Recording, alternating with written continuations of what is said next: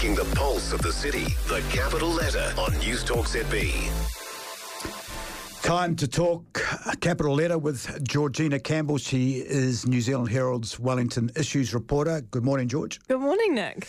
Bus drivers, gosh, have you caught the bus lately, George? Or if you missed the bus, you're going to argue and moan about the buses that you so heavily promote all the time? Do you know, I will admit I have been using my colleague's car park while he is away because I just can't face the buses. Whose car park you borrowed? I'm going to find that out after off air. You can't face sitting there and seeing the notice coming up, your bus ain't coming. Look, the buses are... continue to be a problem, and I wanted to look into this, and it turns out the region is about one hundred drivers short. It's estimated at least three hundred new drivers are going to be needed in the next ten years to plug the current shortfall and meet growing patronage projections. So this means it's just going to get even worse if we can't find more bus drivers, and I uh, was particularly interested in this one figure. So N Z Bus has lost twenty-five drivers over the course of four months, leaving it sixty drivers short as of September. And guess which route is contra- uh, N Z Bus is contracted to run? My route, the number two bus. So for anyone living out in the east, if you feel like you have more cancellations than other people around the city, that's why. And that's before they put the, the, the traffic lights up to slow the bus routes down. Do you know, I was driving along Cobham Drive this morning where that crossing is being built, and I thought, wow, this is taking a really long time to build one crossing. It doesn't give you much hope for light rail, does it? It looks like there's a major construction going on there too, doesn't yeah, it? It looks like it's a big job. It's massive, you know, like they close one lane presumably after the peak hour rush, and you know, there's loads of orange road cones and all the rest of it, so it's all happening. Now, I want to talk fluoride, George, because really this has been your bone of contention. Since I started this job, you you've been writing about it. They they let us down. They didn't tell us when they weren't putting fluoride in the water. There was major problems with it. I thought it was going to take longer, but you've informed me before we went to air that the timing is right, but they have put it right. Yes, and I know that you have told your listeners about this, um, but I really wanted to highlight the fact that fluoride has been returned to Wellington's drinking water, because we we have criticised Wellington Water rightfully, but a lot over this. So I just wanted to give credit where credit's due. Wellington Water said they would return fluoride to the drinking water. They've done it. Um, Chief Executive Colin Crampton says testing has gone well, and fluoridation was within the Ministry of Health's target range for most of September.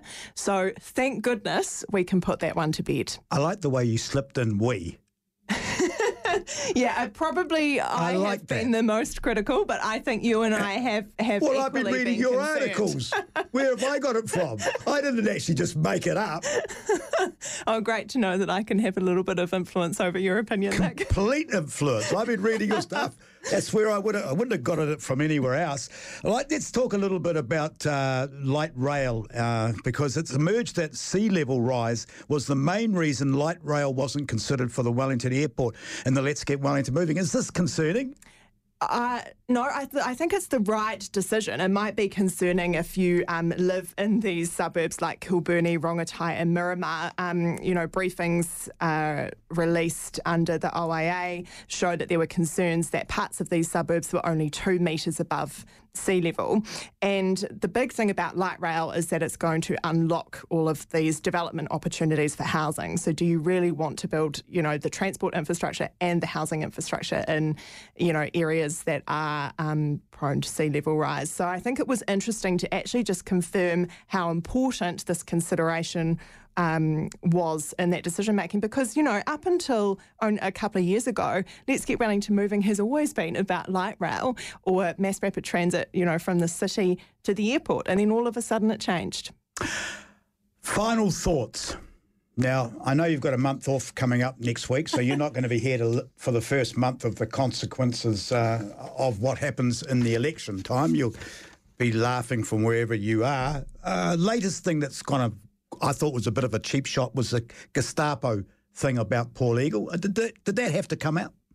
Um, I think there's sort of been a lot of um, gotcha moments in, in this campaign, and probably less reporting about actual policy. Um, but I also think that the candidates haven't articulated their vision for Wellington um, as as well as they should have. I think the main thing about this election is that it's just so tight. We don't know who's going to win. And actually, the thing that I've been hearing is that a lot of people have been voting for Ray Chung for the mayoralty. So I, it's going to be fascinating to see just how that translates on, on Saturday. And we spoke, I'm pretty sure that we spoke about that after the, the mayoral um, debate here on the show. And I think, um, don't have a yell at me if I've got this wrong, but someone commented that the Ray Chung could put Andy in. If people put Ray Chung as their first preference and Andy Foster as their second preference, and, you know, Ray, Ray Chung sort of um, comes out in, in whatever iteration and all of those preferences then go to Andy, then yes, that is a, a clear path for him to win. And the other thing is that a lot of people that I know believe that Ray Chung has run for the mayoralty to guarantee. He's tried a couple of times to get, I think he's been on council before, or maybe I've got that wrong, but I know that he's tried before and missed out. So he would thought by doing that would give him enough support to get on the council. Do you think that will happen? I, by the sounds of things, I think he will get on the council, especially because Andy is running Mayor or Nothing, and um, Simon And Wolf is uh, bowing out, so that that creates um yeah name real, recognition, real movement in, in that ward this time round. Yeah, which will be it. He'll end up being the big winner out of the whole thing, really, won't he? Or whoever becomes mayor and him, because if he gets on council, uh, he job done for him. He's got he's got where he wanted to get to. Yeah, and a lot of candidates do do this. They run in the ward and for the mayoralty to give them that profile and give them more of a boost to ensure that they will get in as a councillor. Firstly, have you voted? I am voting tomorrow. I'm going to cast a special vote. Okay. Adam, have you voted? Not yet, no. Are you going Saturday, drop in box. Okay, all right. Have you changed your mind on who you think's going to win? I'm not asking you, but have you changed? Has anything changed? Do you? No, still... I, d- I honestly, I don't know. I, nah. could, I honestly couldn't call it. Me, ask, people ask me, I say, I have got no idea. Yeah. It wouldn't surprise me if all three, any one of the three got through. George, always a pleasure. Have a great holiday. Thank you so much for all the effort you do for both the Herald and our show. Appreciate Thank you. you. I'll see you in a month. Yeah, lucky you. Appreciate you.